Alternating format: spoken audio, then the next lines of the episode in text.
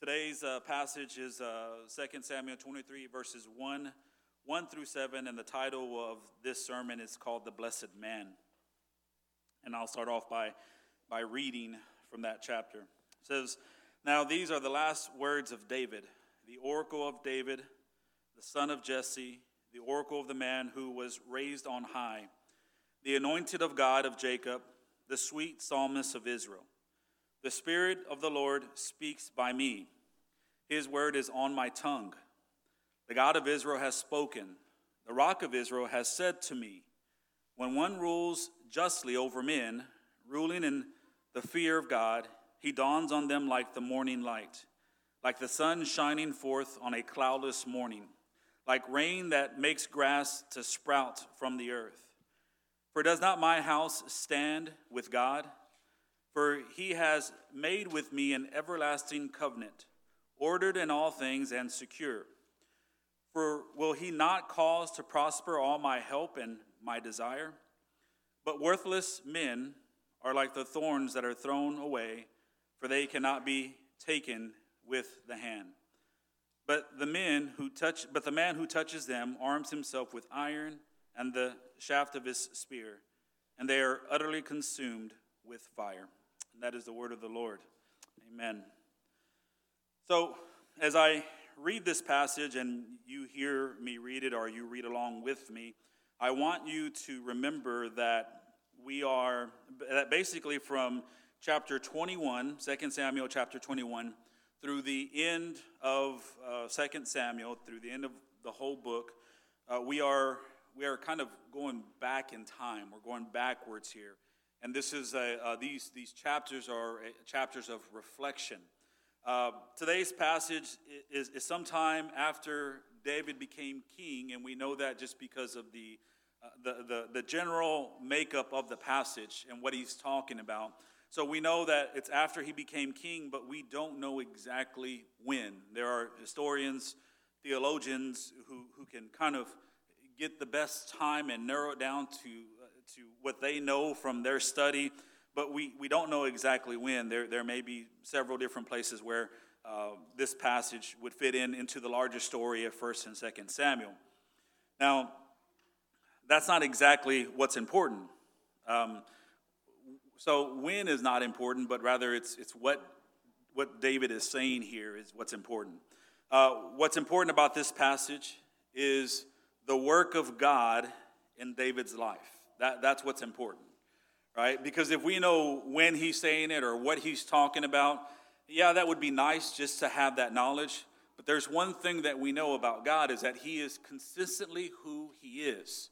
He does not change. The Bible says he does not change. So if, if he is what David says he is and what he has been to him in his life, this is who God is. He does not change like anyone else. Uh, God is the same yesterday, today, and tomorrow. So the passage is about God's work in David's life, and consequently, it's about his work in every believer's life. And the reason why I say that is because when you look at this passage, it accomplishes two things. Number one, it's looking back, it's reflective. It's looking back at, at God's blessings upon David's life. That's very important to do I, we, as Christians, we should do that. We should, we should pause. No matter what we're going through here and now, we should pause, look back, and, and see how good God has been. Uh, that will give you encouragement, that will give you hope, that will give you strength for what you're dealing with today. Because you'll remember, God has never failed you, has never forsaken you, has never left you. All those things are important. So David is looking back. In fact, David is a is a professional at looking back because when you look at all the Psalms, that's exactly what he's doing. He's looking back at the grace of God, the goodness of God. So it's doing that, but it also looks to the future. It's not only talking about the, the, the, past blessings of God in David's life, but it's looking to the future blessings of God in every believer's life. That's what's so awesome about this passage. Uh, this is not only a praise for God's past blessings, but this is also a prophetic utterance of the character of the coming Messiah. You see the, the significance of this passage? It's looking backwards and looking forward. It's looking backwards how great God has been to David, but it's looking forward how great God has been to his people, or how great God is to his people. Uh, so, so we have this prophetic utterance of the character of Christ. And this passage, it also does something else for us. It causes us to look deeply um, within, and, and also it causes us to look deeply at our relationship with God.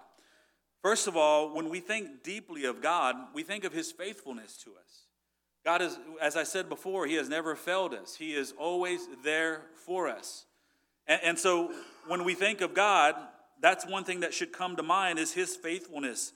Um, but we also, when we think of ourselves, we need to think deeply about our faithfulness towards God or the lack thereof, because we, we have that, that, that struggle. We have that struggle of, yes, we're called to be faithful to God, but do we do it perfectly? The answer to that is, is no, we don't. When we are faithful to God, God responds in blessings. And again, I, I, it's okay to say that. Remember, these blessings aren't upon your terms, they're upon God's terms. He blesses as he sees fit. But there is one thing that we see in the Bible is that faithfulness pleases God. And, and, and, and when God is pleased with us, he blesses us. And so, in essence, David is looking back at his life and he's saying, Look, there has been, I have been faithful. I have, and I'll explain what he means by when he says that, that I have been faithful. And, and because I have been faithful, God has blessed me tremendously. And that is something that is, is, is a wonderful utterance from David, and it could be a wonderful utterance from us. Uh, when we are faithful to God, we are extremely blessed by that. And I got the title from Psalm uh, chapter 1 because it reminded me, what David is talking about here reminded me of that psalm. I want to read that to you before I begin really getting, getting into our passage today. But the, uh, the blessed man is spoken about in Psalm 1, and this is what it says about the blessed man. Blessed is the man who walks not in the counsel of the wicked, nor stands in the way of sinners, nor sits in the seat of scoffers, but his delight is in the law of the Lord, and on his law he meditates day and night. That's beautiful, isn't it? That's verses 1 and 2. Now, now listen to the description of, of, of this blessed man. And remember, the blessedness comes from his connection with God his, his, uh, his chasing after the Lord. Verse 3 He is like a tree planted by streams of water that yields its fruit in its season, and its leaf does not wither, and all that he does, he prospers. But listen to verse 4 The wicked are not so, but are like chaff that the wind drives away. Therefore, the wicked will not stand in the judgment nor sinners in the congregation of the righteous. For the Lord knows the way of the righteous, but the way of the wicked will perish. That's what we see in Psalm 1. Beautiful psalm. But it talks about the blessed man, and, and, and the blessed man is faithful to the Lord. And because of his faithfulness, he is blessed by the Lord. Well, as we read this, as we read these verses 1 through 7, that, that's the image I get. David is, is, is referring to that. He is he's not questioning God's faithfulness. He's saying God has been completely faithful.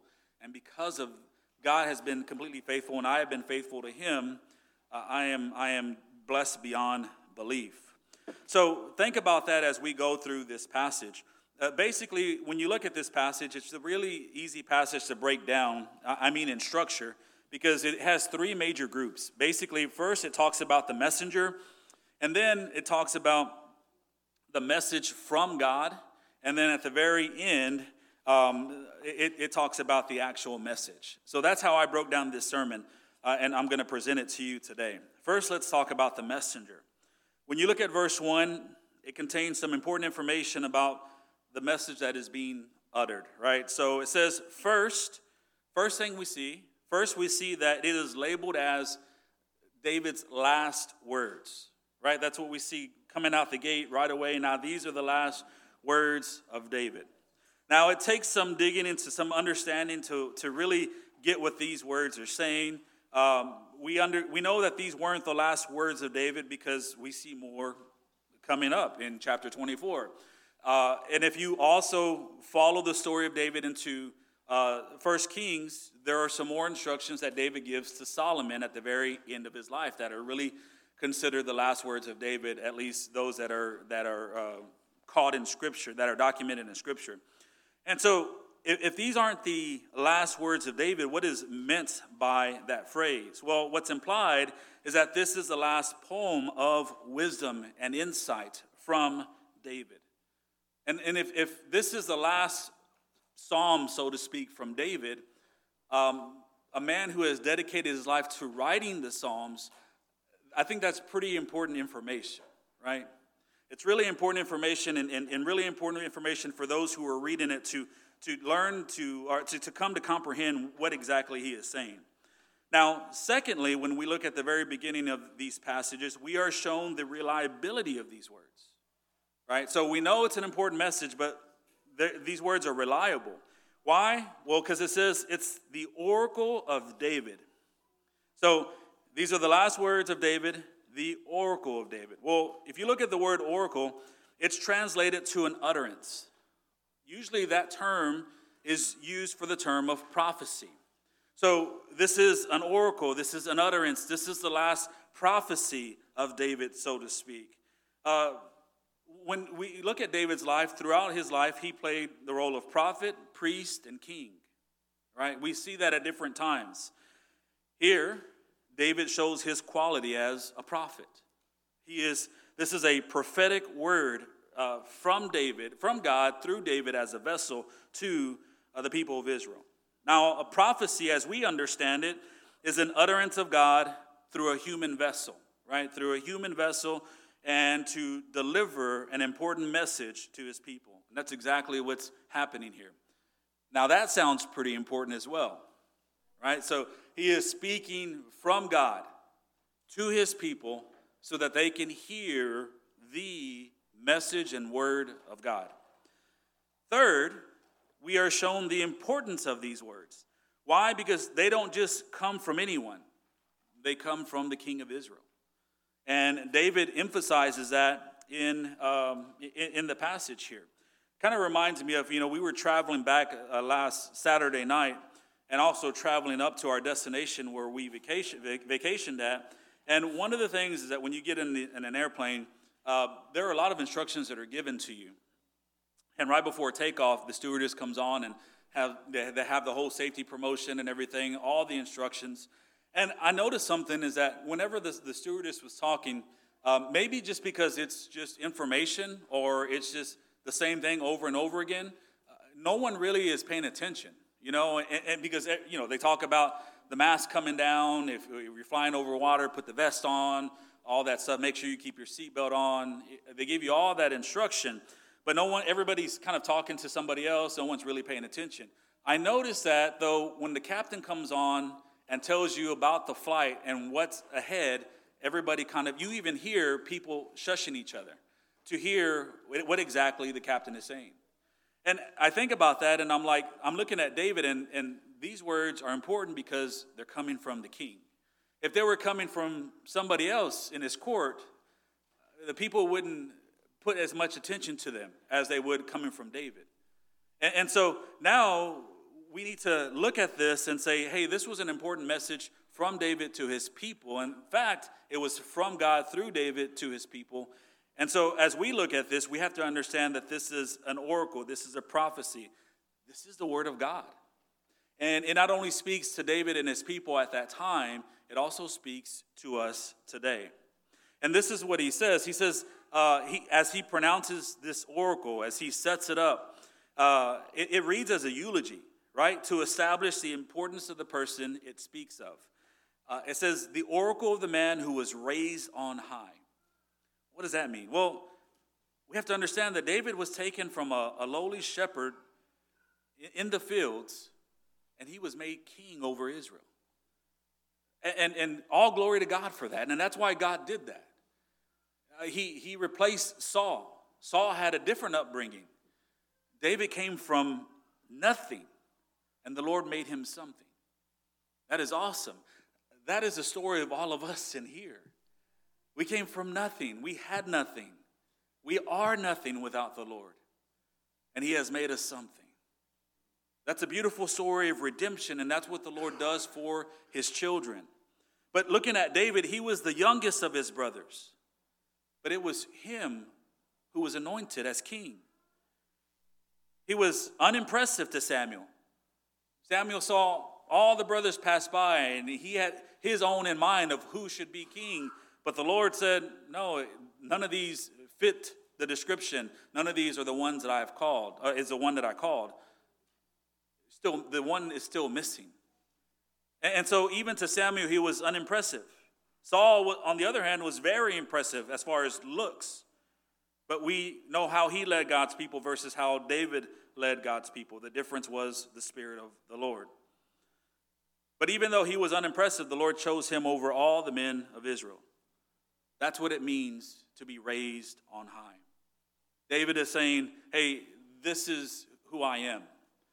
You're, you're listening to a prophecy of a man who was raised on high by God. then he continues. He says, The anointed one of the God of Jacob. That's very important because what David is saying here is that the same God who anointed one of the patriarchs of Israel, who, who called Jacob, has called me to be king. The same God of Abraham, Isaac, and Jacob, who, who, who helped them throughout their life. And these Israelites would know exactly what he was talking about here. That's the same God who anointed me. David was chosen, or David wasn't chosen by the people like Saul was. Remember, the people chose Saul because he was taller than everybody else. He was handsome. He seemed to fit the qualities of the king, and the people chose God and said, Hey, our cho- the people chose Saul and said, Hey, we, we want a king for ourselves. Well, that didn't happen with David because God is the one who chose David to be king. And we see the results of of, of that choosing. When we choose for ourselves, it, it leads it, it, leads to nothing good. When when God is the one who chooses, it leads to his will being accomplished. Now, he also says that he is the sweet psalmist of Israel. Now, David's work speaks for itself. God had given him a wonderful ability to put words to music. Uh, from David, we have countless psalms that we worship to today. Um, not only that, but obviously we gain messages of hope and strength from a bunch of his psalms. Uh, just think of all the ones that are your favorites. I, I, just quickly, I think of Psalm 1, Psalm 18, 19, 23, 34, 119, 139. Like you go on and on and on uh, of which ones are, are impactful to you. A, a lot of these Psalms, whenever we need to hear from the Lord, when we need encouragement, when we need help, we, we go straight to these Psalms. And, and those Psalms, a lot of them are written by David. Now, I say that this part of the passage reads as a eulogy because it describes who David is as a person. He he basically is these three things, or he was these three things in the time of this writing. He is the, the, the person that the Lord brought from nothing and made him something. He is the anointed king of Israel, and he is anointed by God. And he is the brilliant writer of Psalms. Now, this is a, a side note kind of thing here, and usually you, you know how side notes go. This is probably what you're going to remember from the sermon, and everything else that I labored and, and really struggled for for you to remember, you're not going to remember that. But hey, all glory to God. The side note here is think about that. Think about a eulogy. Think about a eulogy for yourself. A eulogy describes someone's life in general terms. There's only so much that you can say about somebody. But when we read a eulogy, it's about who they were as a person. Now, let me ask you this if you were to die today, how would you be eulogized? How do you think you would be remembered? More importantly, because a eulogy is what people say about you, what people think about you. More importantly, what would the Lord say of you today? See, the best thing someone could say of you is that you have loved God and you have sought to obey Him. That, that's the best thing anyone could ever say of you. If, if uh, sure, everybody has great characteristics, great personal qualities, uh, you know, a lot of wonderful things. Some of you are funny, some of you think you're funny. Some of you are good looking, some of you think you're good looking. I, I could go on and on here. The thing though is, is that what people believe about us is one thing, what the Lord knows of us is another thing. Right? So if the Lord were to speak of us, what could be said? The best thing that could be said is that we loved him and sought to obey him. And that's what Solomon says in the book of Ecclesiastes at the very end. He says, The end of the matter, all has been heard. Fear God and keep his commandments, for that is the whole duty of mankind. That's what it comes down to. That's what pleases the Lord, to fear him and walk in his ways. That's something that we have to think about because in life, what do we chase? A lot of times we don't chase that. We chase things that are perishable, that are fading away, that we cannot take with us, that really don't matter in the grand scheme of things. All day, every day, no matter what we do, the Lord must be the center of our lives. We must fear Him and keep His commandments.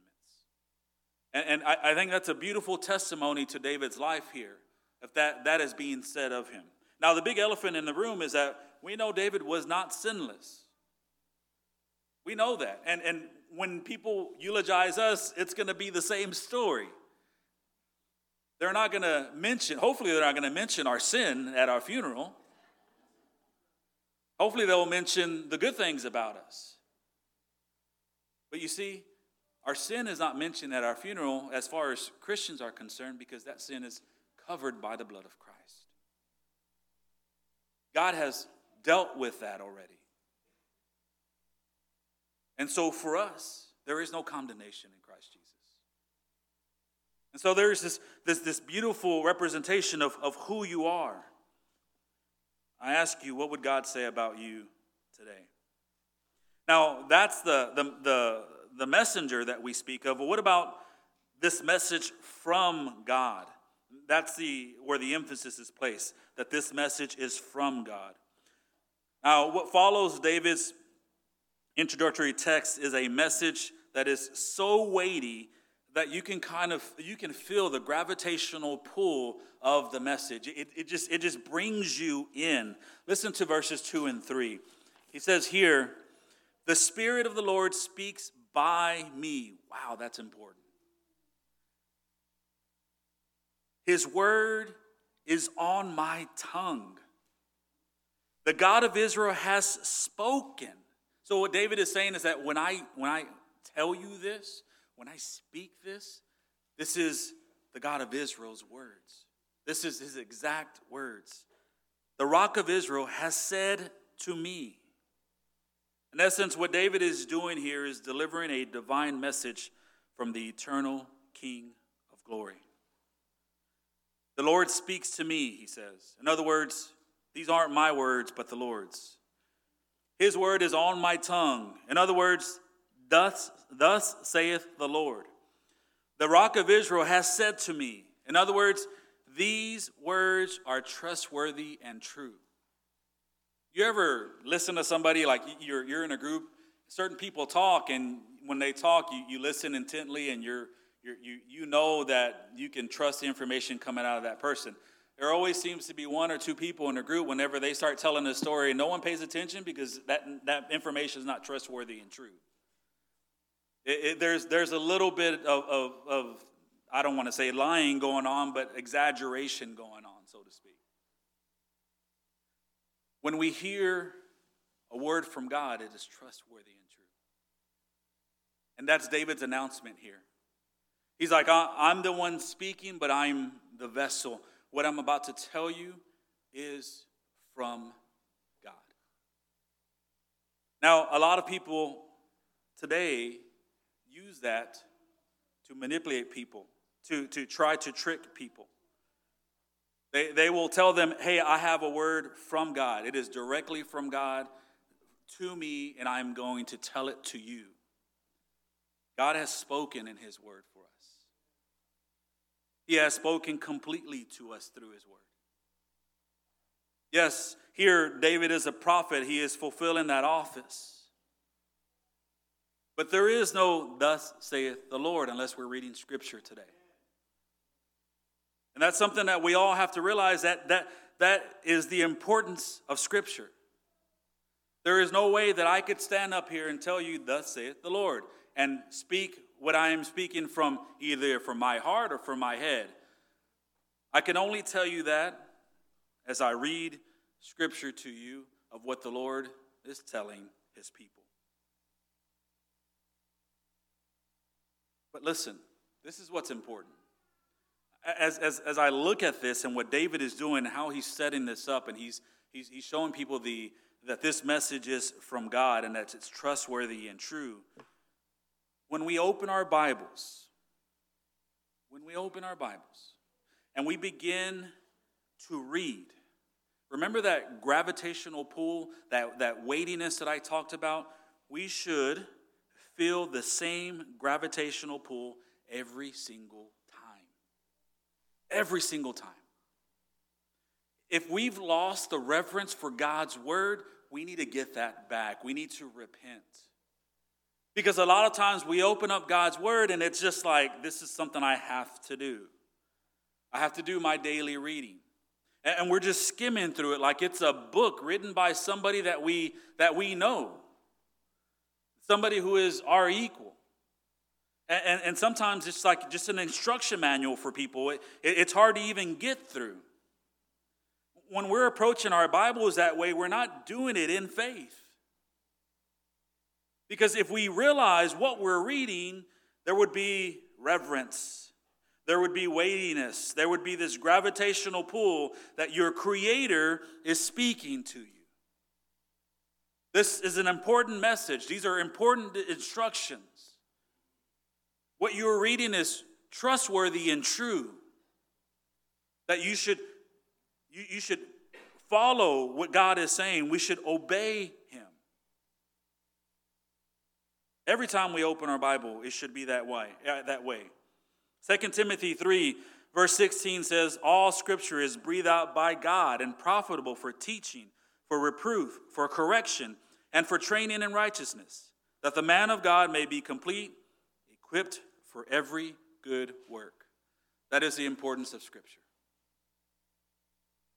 Now, I don't know about you, but I sometimes fail to recognize the power of the words of the Bible. I, I, fail to recognize that I am reading the words of my Creator. And that when I open the Bible, the Creator is teaching me that He loves me, and He's also teaching me why He is worthy of all my praise and honor, and He is also teaching me how He should be worshiped. That's the gravitational pull of Scripture. You see, His Word is what should guard us and guide us. His Word is what we should be going back to every single day. If we're not in His Word daily, if we don't have the reverence that we need for His Word, then we fail to recognize the importance of God's Word in our life. We've kind of lost our way in a sense. Because a lot of people want to feel their way back to God. But God says, the way to me is through my word. That's how you know me. That's how you'll find me. That's the only way that you're going to have a relationship with me.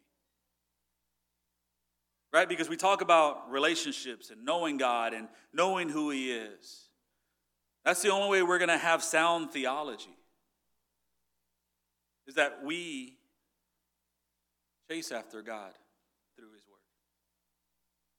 And that His Word is what guides us and guards us and directs us in this life. So, yes, what David is saying is that this is a message from God. As we read our Bibles, we need to understand yes, it is a message from God. We need to pay attention to it. It needs to be the most important thing that we read or hear every day. And then the message. And what's so cool about it is that the message is not even very long. Uh, the message is quite short, but it is impactful. This is what the message is verses 3 and 4. The God of Israel has spoken, the rock of Israel has said to me, When one rules justly over men, ruling in the fear of God, he dawns on them like the morning light, like the sun shining forth on a cloudless morning, like rain that makes the grass to sprout from the earth. Now, God's message to his people deals with how they are to live their lives, essentially. Um, they are to live justly. In David's case, he ruled justly over Israel. Well, you say, well, wait a second. He, he had an adulterous affair. His family was his family relationships were in shambles. Um, how did he rule justly? Well, he ruled justly because he never abandoned the Lord. Of David, it is said that he was a man after God's own heart. If you were to compare him to Saul, there's a big difference.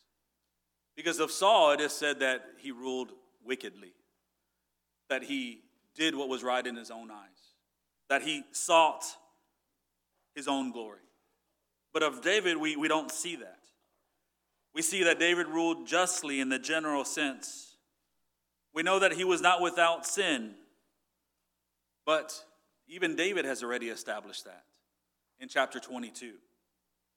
See, the important point here is that he lived his life without turning away from the Lord. He didn't worship other gods. So, therefore, it could be said of him that he ruled in the fear of God. Now, obviously, you know that this is going to set up some questions for yourself. Do you live your life justly? I didn't mention perfection because no one here could answer that in a way that we would be like, yes, I, I, I live my life justly. I mean, are you faithful to the Lord? Do you live in fear of God? Do you seek to be faithful to God over what He has given you to rule? Because God has appointed all of us over something. Have we been faithful to God? Scripture says, But seek first the kingdom of God and his righteousness, and all these things will be added to you. What is all these things? Well, that's Matthew chapter 6. And all these things he's talking about, don't worry. The Lord will provide everything you need for life and godliness. The, the Lord has arranged it so that we don't have to worry about our needs our number one priority is to seek the kingdom of God and his righteousness, and all these things will be added to us. See, in all things, God has called us to be faithful. We are in a covenant relationship with him. Now, when you talk about a covenant relationship, it's an agreement between at least two parties. We can always count on him to be faithful. But what about us? Th- that's where the weakness is. We are tossed to and fro by our problems. Right? Amen? We're, we're tossed to and fro. We, sometimes we, are, we have faith and sometimes we lack. Sometimes we feel like we, we have no stable ground, especially if we're not in God's Word. We shrink back in fear when we should be brave. Amen? Come on, let me hear it. Amen, right?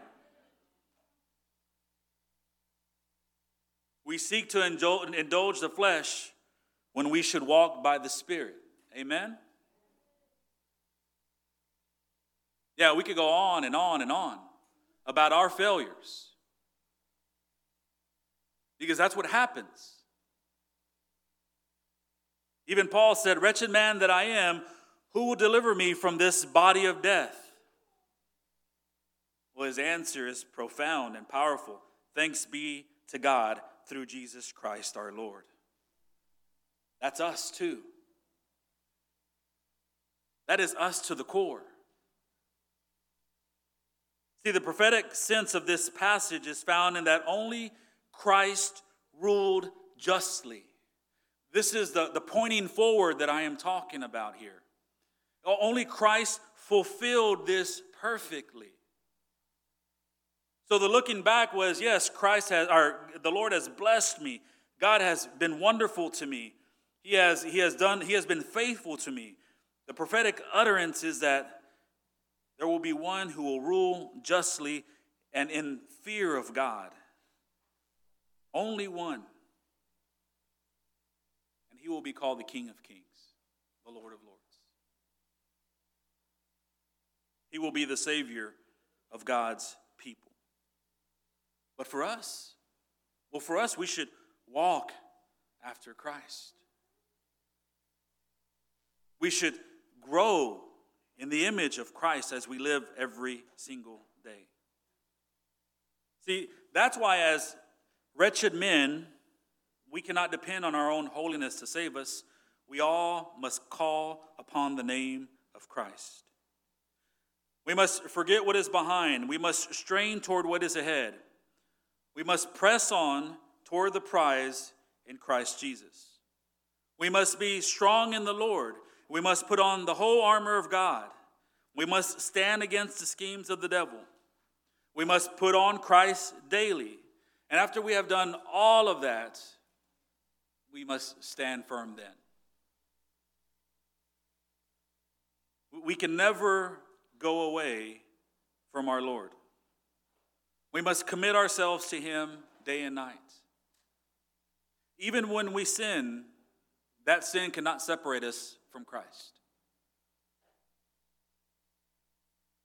David speaks of the blessing of God for being faithful. He says that he dawns on them like the morning light. Well, what does that mean? Well, the dawn brings enlightenment, doesn't it? This wonderful imagery about what the morning brings. The night is, is dark. We don't know, we can't see very clearly at night. There are certain places where it's like, if it's daytime, I have no problem going that way. If it's nighttime, I am not going to go that way because I don't know what's over there. But what does the morning bring? Oh, it brings light, enlightenment. That's what His Spirit brings for us. Those who are faithful to Him are enlightened by the Spirit of God. What are they enlightened to? To do what pleases God. They are enlightened with wisdom and knowledge. They are given insight that others are not. He dawns on them like the morning light. Also, like the sun shining forth on a cloudless morning. That can point to several things, but one thing I look at, and it, it points to that for me, is fruitfulness. Like we would have no vegetation without the sun. The sun brings so much fruitfulness even to my life. I'm not this dark on accident. Right? The Lord has made me dark, but I spend my time in the sun. I soak it up. It, I, I tell my wife, and she completely disagrees with me. I love summer because when that sun is hitting your skin, you feel alive. I don't like winter because when that cold wind is hitting my bones, I feel dead. I'd rather be in the sun. But, but the sun brings fruitfulness. When we are faithful to the Lord, when we commit ourselves to, to revering Him and obeying His word, there is so much fruitfulness in our life. And, and David, is, David is pointing out to the people of God you need to be in the Lord. He is a part of everything that you do. He's not only a part of who you are on Sunday, but He is a part of who you are every single I know you've heard it said, but we need to be reminded remember, you, you don't come to church, you are the church. You don't do ministry, your life is ministry.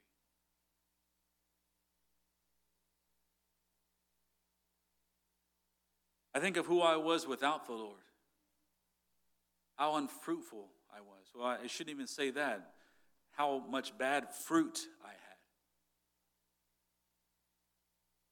The Lord is so good to us. Then he says, like the rain that makes grass to sprout from the earth. There's one thing that I remember when I came to the Lord, when I came to the saving knowledge of the Lord, and when I was 19 years old. I remember falling on my knees, and it was very very emotional for me. I, I, know there are many people who can't point to the exact time when they were delivered from their sin. I, I, I can. Um, it, it, was, it was a very powerful moment for me. And, and I thank the Lord that I was able to experience that. I've never been the same since. But there was one thing, there was one thing that I'll never forget about that night. It, was almost as a, a, feeling of, of a rebirth. Um, and what I mean by that, of a, of a freshness that came upon my life, a, a, a starting over. I have, I've never felt that before since that day. Because I, I have sinned against the Lord. And I have sought repentance, and, and, the Lord has restored me. And yet I do not feel the freshness that I felt that day when I came to know Him. And, and when I think about the rain, that it makes the grass sprout from the earth, as much as I love summer, the one thing I don't like about summer here in South Texas is the lack of rain. And so there's one thing that I'm doing with everybody else whenever we go through a heat spell and it hasn't rained and the grass is dying and everything. The hard is, is the, the ground is, is hard. We're praying for rain, and as soon as that rain hits, what happens to everything? Boom, it's just refreshed, including yourself. You smell the rain, you feel the rain. That might be the only time your car is washed, but everything is refreshed, right? When I read this, it, it, it, it reminds me of the, the refreshment that the Lord brings to us. When we, when we are faithful in following Him, we're getting a daily dose of that refreshing, that refreshment. We're being washed in His Word. Listen, if, if, if we're not doing that daily, then we're missing out on a lot. See, David used his own life as an example of God's faithfulness to him. Everything that he had and everything that he was was because of the Lord. Um, look at verse 5. He says, For does not my house stand so with God? Right? He says, For he has made with me an everlasting covenant, ordered in all things and secure. Praise God. Hallelujah.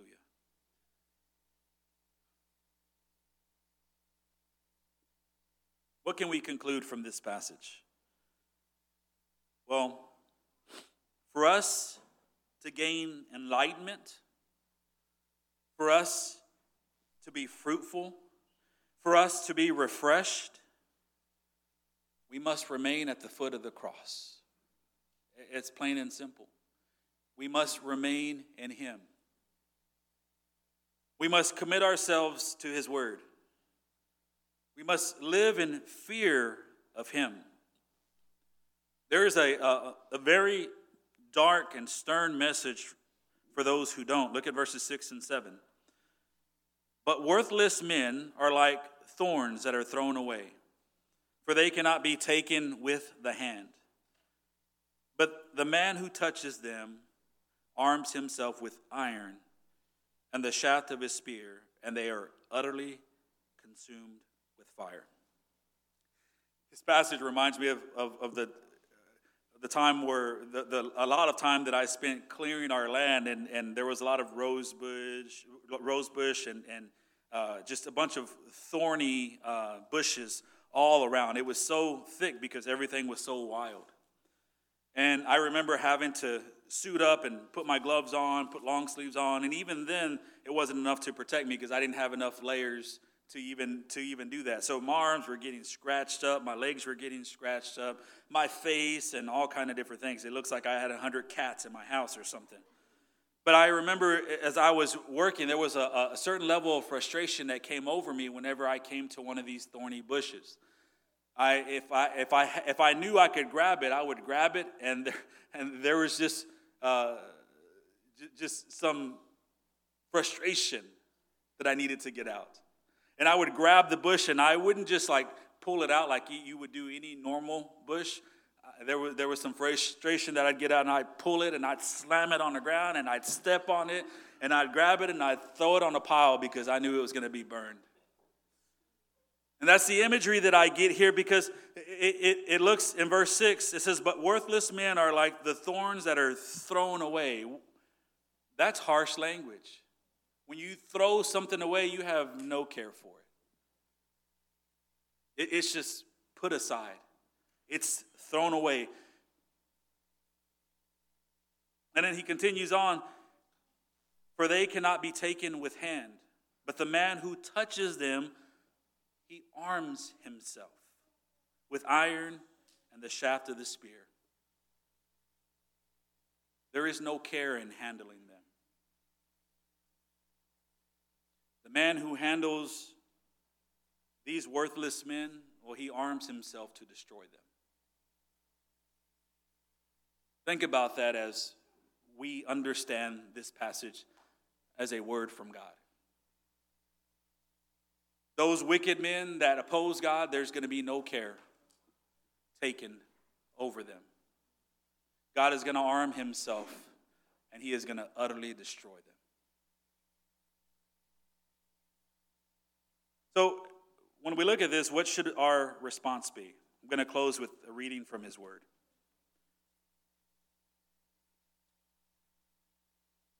This is from James chapter 4, verses 6 through 10. And I'm not going to expound on these verses, I'm just going to read them to you, and we'll close in prayer. But he gives more grace. Therefore, it says, God opposes the proud, but gives grace to the humble. Submit yourselves, therefore, to God. Resist the devil, and he will flee from you. Draw near to God, and he will draw near to you. Cleanse your hands, you sinners, and purify your hearts, you double minded. Be wretched and mourn and weep. Let your laughter be turned to mourning, and your joy to gloom. Humble yourselves before the Lord, and he will exalt you. Let us pray.